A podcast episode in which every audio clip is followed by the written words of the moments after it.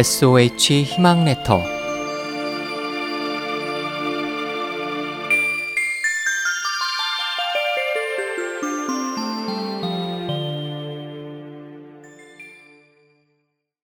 대나무 대나무는 대라고도 하고 한자로는 죽이라고 씁니다. 벼, 강아지풀, 옥수수 등이 속한 벼과 식물 중에서 가장 키가 큰 식물로 크게는 30m까지 자랍니다. 대는 그 성질이 곱고 푸르며 속이 비어 있으니 욕심이 없고 마디가 있으니 상하의 차례가 있어 옛날부터 지조와 절개를 상징하는 식물로 여겨왔습니다.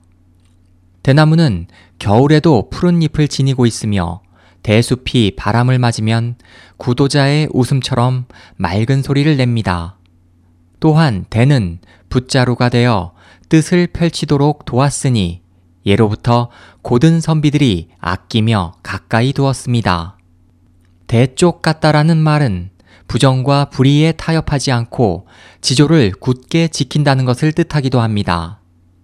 소나무와 함께 송죽으로 부르는 대나무는 사군자와 십장생의 하나로서 귀하게 여겨왔습니다.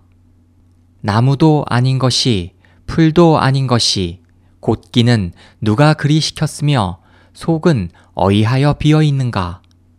저리하고도 사계절 늘 푸르니 그를 좋아하노라. 윤선도의 오우가